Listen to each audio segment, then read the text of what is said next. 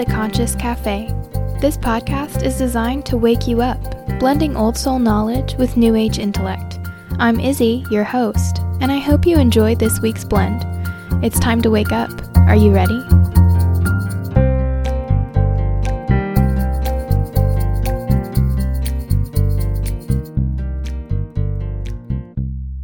Hello, my friends, and welcome back to the Conscious Cafe. Today is day five of Joy to the Soul, and once again, I just want to thank you all for everyone who's following along with this, whether you are subscribed to the email list and are filling out these prompts yourself, or you're just here listening with me walking on this journey. I want to thank you. It has been absolutely amazing to see all of your comments and messages from those who are following along, talking about how even after just five days, they're seeing an impact in their lives from Joy to the Soul. So, thank you so much for that. You all truly do inspire me to keep going because I'm not going to lie. I almost didn't record a podcast today. I have had a really long, very busy day, and it's been wonderful, but I've also been feeling all the emotions. And so I almost skipped tonight, but I wanted to keep in the spirit of the challenge and acknowledge that one of my commitments for these 30 days was to do these nightly reflections. And keeping that, I'm going to keep today's short and sweet, but here I am showing up for what I said I would do for this challenge. So that being said, I actually didn't do my morning routine this morning. I did have my lemon water and I did do my breath work and took a few deep breaths and moved my body. But instead of speaking with my inner voice, I decided to read a book instead because that's what felt really good this morning. So I did that, and then it is my mom's birthday today, or was my mom's birthday today. So I went home to spend the day with her, and I was able to just spend the entire day with her and my little sister. We went to a bunch of different Christmas markets and we saw saw the parade downtown, and we even got to go look at Christmas lights and watch a movie at the end. So it was just truly a really beautiful day. And honestly, it was really interesting because it was one of the first days since this challenge has begun that I haven't been in my typical environment of either being in my apartment by myself or on campus taking a test since this journey has started. And it was the first day that I've actually been out living quote unquote real life, if you will, out with the people, out doing things, all that good stuff. And so it was really the first day that I kind of got to watch this new commitment to experiencing and being present each day in action. And what really struck me today was that when I was around people, and especially I noticed it at the parade because there were just people everywhere, but this whole day when I was out in public and around people, I didn't have to think about being present or if I was experiencing life fully. I was just fully in the moment. And that's a difference in being present and trying to experience life that I really picked up on today because when I'm in my apartment and I'm by myself, there are times where I am truly in that present moment state, not thinking about what's happening. I'm just doing it, living it, experiencing it. And then there are other times where I'm aware of the fact that I'm trying to be aware of the present moment, if that makes sense. It's like a metacognition that happens where I'm thinking about what I'm thinking about, and then I'm trying to get myself to think about being in the present moment. And you can imagine that that's mentally taxing at a certain point. And so today I really noticed the difference between when I was trying to be present and when I was actually present. And being actually present means that I didn't even notice that I was present until after the moment was over and I stopped being present. So that metacognition wasn't there. I wasn't thinking about what I was thinking about. I was just living life. And so I was thinking about it after the fact and thinking about everything that had happened that day and all the moments that I was fully living and not aware of myself and in that kind of flow, fully present, loving, and aware state. And the times when I wasn't. And I realized that the times when I wasn't were the times that I was thinking. And now, this is something that I've been noticing more and more in my day to day is how much I think. I mentioned at the start of this challenge that I tend to have a pretty strong mind, and if it's not occupied with something, it will focus on whatever is stressful or worrisome or whatever it can pick up on at the time. And so I have been noticing in general that I tend to have a lot of thoughts. And now I've never considered myself to be an anxious person, but I have noticed, especially this semester, how many thoughts and how often I find myself caught up in my mind and in my thought world instead of the world that's actually happening here and now. And so I've been feeling the call, especially these past few days since we started Joy to the Soul and since I've started becoming even more aware of those thought processes, to try and stop thinking so much, which is shockingly difficult considering that, you know, we all have a meditation practice. We've all walked this journey and done the healing. And side note, if you can hear footsteps in the background, I am filming this in the basement with my dog, and you can probably hear his feet on the wood. So sorry about that. But you know we all we all have a self-care journey we all have a meditative practice or a self-care routine of some kind we've all done this spiritual healing work and so we all know those moments where you can just be and exist when you're meditating and you don't have to think about what you're thinking about, right? You just let your thoughts come and go as they are without attaching to them. And I think this really goes back to what I shared on day three about this idea that if you're trying to change your thoughts, that means you're still attached to them. But I've been noticing this pull that I've been feeling to let go of thinking so much, you know, and thinking things like if I weren't worried about what other people were thinking, which is actually today's question, but if I weren't worried about what other people were thinking, what would I be doing? Or if I didn't know whether this thought, this feeling, this situation, etc., was good or bad, what would I be doing? Or if I weren't worried about if this was spiritually advancing or spiritually evolving or the flip of that, what would I be thinking? And again, even what I mentioned on day one of if I were a child, how would I be living this moment?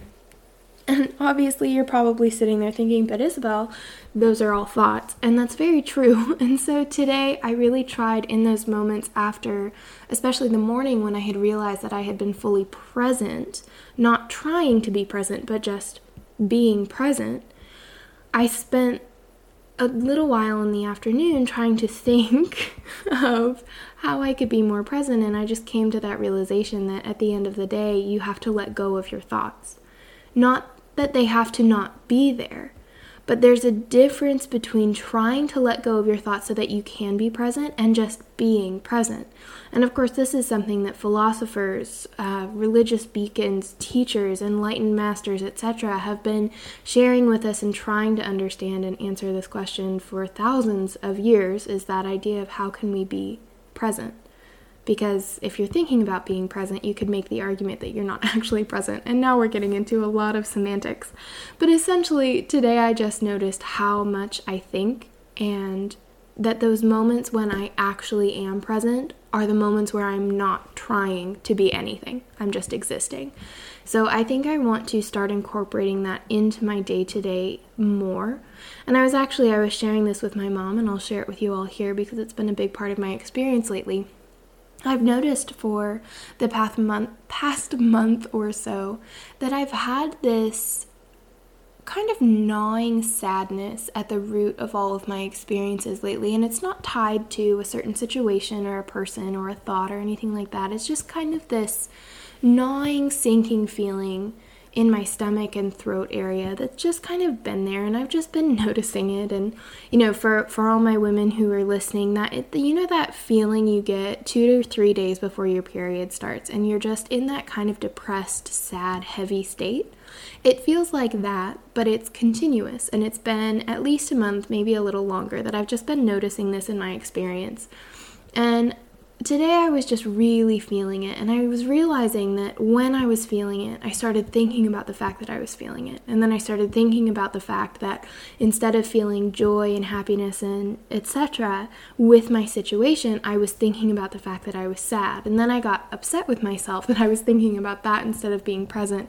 And then it just turned into this snowball where then I started thinking about how this moment's going to be over sometime. And you know on Monday I have an exam and what if something goes wrong and oh I have to get this done. And it just snowballed. And I noticed that that feeling of sadness was a trigger for all of these mental thoughts and mental trails that I've dug into my head And they're all kind of anchored around this feeling of sadness, even though the sadness itself isn't anchored to anything. So it's just been interesting to notice that and to have it be part of my experience. I'm not quite sure what to do with it yet, but um, I am sharing it with you all and just like I shared it with my mom just because it is part of my experience and it is something that I'm walking with through these 30 days. So I'm just opening up those doors and, and allowing the universe to understand that I acknowledge it and I see it and I'm curious to see what comes of it because it has been a somewhat unpleasant experience that I've had kind of at the bottom or the root of of my day just kind of woven in and I, I would like it to not be there, obviously, but I'm trying not to resist it or get too attached to it or anything like that. But again, you can hear my mind start to start thinking, and that's something that I'm trying to release and not think as much and just be. So, that being said, I will go ahead and move into the prompts for today. I invite you, like we have been for the past few days, to just get comfortable, Take a deep breath in and out. And just connect to yourself, to your body, to your core, to your center. And as you take a nice deep breath, just ask yourself, How am I today? Not how you should be, not how you think other people want you to feel, but how are you truly here and now?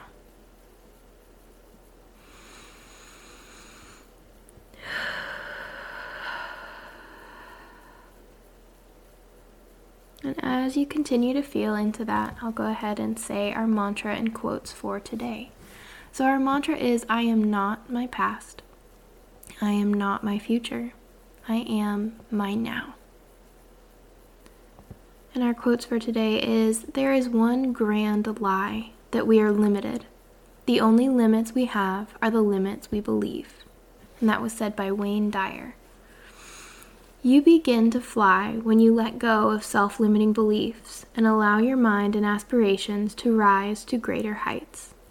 And that was Brian Tracy. And then the last quote of today is my favorite, and it is I want to sing like the birds sing not worrying about who hears or what they think. And that was Rumi. So today's journal prompt was using the list of events from yesterday, identify any trends or similarities in those memories. Write down the three most common emotions, thoughts, situations, or similarities you found. I found a lot of similarities, so I thought I'd share them all here. And like I shared yesterday, all of the situations that I found were based on this fear of pain and loss and hurt. So today I was looking through the experiences I shared yesterday, and I noticed that they were all based on external perceptions of me, how other people were perceiving me, or even the fear that I was feeling in those experiences was based on the external perception of me. Perceptions that told me I wasn't enough or that I should have tried harder. All of those experiences left me feeling like if I had just done a little bit more, they wouldn't have happened or they would have been different even though at the end of the day, none of the circumstances were necessarily under my total control. So it left me with a feeling of fault when there wasn't fault, but I also understood that it wasn't my fault, and there was often a lot of anger and frustration that if people could just see how hard I'm trying, then they would understand. And again, even that one is based on this fear of people judging me because from the outside looking in, maybe they feel like I'm not doing enough or that I wasn't trying hard enough, even though on the inside I really was and I was really struggling. So, that being said, some common emotions that I found were helplessness, shame, anger, betrayal, fear, sadness despair, and the feeling of being misunderstood. And what really struck me as I was filling out this journal prompt was especially things like helplessness, anger, sadness, and despair. I was noticing how common those were in all of the experiences that I identified with this limiting belief, and I realized how I do not let myself feel those emotions in my present life.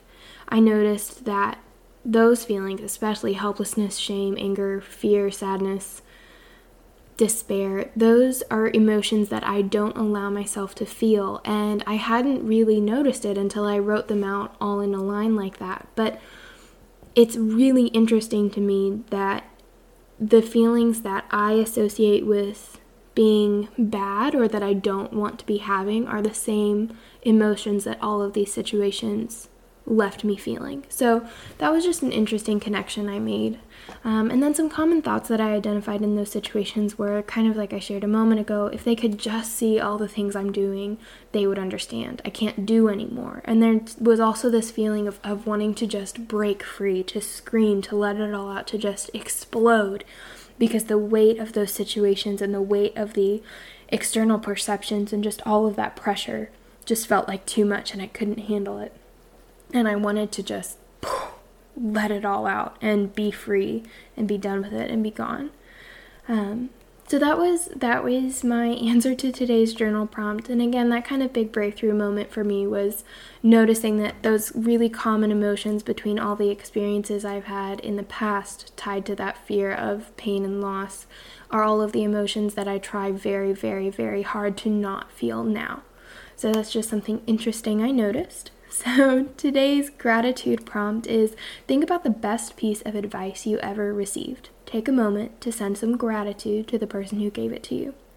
I actually had a very hard time with this prompt because I have received many, many beautiful moments of really great advice, and I had a hard time narrowing it down to one. But I can say that the most common person in those best advice moments was always my mom, and I am incredibly grateful for her and for our relationship and our connection. And I try every day to make sure that she knows it. But the one that really struck me and stuck out in my mind for best advice was there were so many times, especially when I was growing up, where I would get shockingly too much in my head and I would start to go down a dark or ugly path. And my mom would just look at me and she'd say, Isabel, just stop. And of course, me being me and, and an adolescent and a teenager, I'd be like, but I can't just stop. I feel awful, or I'm thinking this, or whatever was going on in my head. And she was like, Isabel, you have control. If you don't have control over your thoughts, who does? And she would say to me, It's your choice. You have to choose. And those moments were always really difficult because, of course, in the moment I'm feeling very overwhelmed and I'm feeling stressed or upset or depressed or whatever it was I was feeling. And to have someone say, basically, you're choosing that emotion, you're choosing those thoughts, can be really hard to hear. But every single time, it just snapped me back and it helped remind me that you really do have a choice and it and it is your choice. And obviously clinical things that are based on hormones and neurotransmitters and that's a different story. But the times when you get stuck in your head or stuck in a thought cycle or an emotion pattern those are you have control. If you don't have control over your thoughts who does? So i'm always very grateful for my mom for being the person to kind of give me that slap in the face when i when i really needed it most even if i didn't want to hear it at the time. So that is the best piece of advice I've ever received. And then today's question was What would you do today if you weren't worried about what other people think? I love this question because it's been something that I've actually been trying to live by more and more each day. Um, and it's definitely something that I feel this question is best answered when you're in the middle of living your life rather than necessarily when you're sitting at your journal filling out a journal prompt because there's probably not a lot you would change uh, when you're filling out a journal prompt than if you were, say, in the middle of grocery shopping or fully living it your life. So I'm going to continue to say that that's a question I will continue to ruminate on and experiment with in my daily life. And I'm going to go ahead and move on to today's challenge, which was turn on your favorite song and dance for the entire time. So it being Christmas season, I turned on one of my favorite Christmas songs, Sleigh Ride, and I danced the entire time, and it was really, really lovely. So, that is all I have for you all today. Like I said, my main takeaway from day five is really this idea that I want to stop thinking so much and analyzing everything, and I'm really feeling called to just let things be. Whether it's my thoughts, my emotions, my present moment, myself, my body, everything. I'm just really feeling that call to come into not even stillness, but just awareness and, and not even awareness, just presence, just being. just existing and not analyzing or overthinking or attaching or any of those things. So, I'm not sure what that means for the rest of the challenge because these these prompts are very cerebral and they are meant to get you thinking and to get you analyzing. So, it will be interesting to see how I integrate that new awareness and that desire to just be into the next 25 days. So, thank you, thank you, thank you as always for listening. I hope you are enjoying the challenge. If you would like to share your experience, please join me in the Facebook group, send me an email or a message on Instagram or, or anything like that. I truly do love connecting with each and every one of you. It is always such a joy and it makes my day when one of you reaches out or I get to connect with someone who's walking this journey with me. So, like I said, all the love and the light in the world. Thank you so much for listening, and I will see you tomorrow at the Conscious Cafe.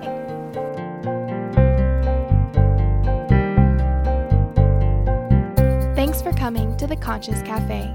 Join me next week for your consciousness refill, or keep the vibes going by following me on Instagram at izzy.intothedeep, joining my Facebook group, or heading over to my website at welcometothedeep.com. You can find all the links in the show notes. Thank you so much for being here, and until next week, it's always a beautiful day at the Conscious Cafe.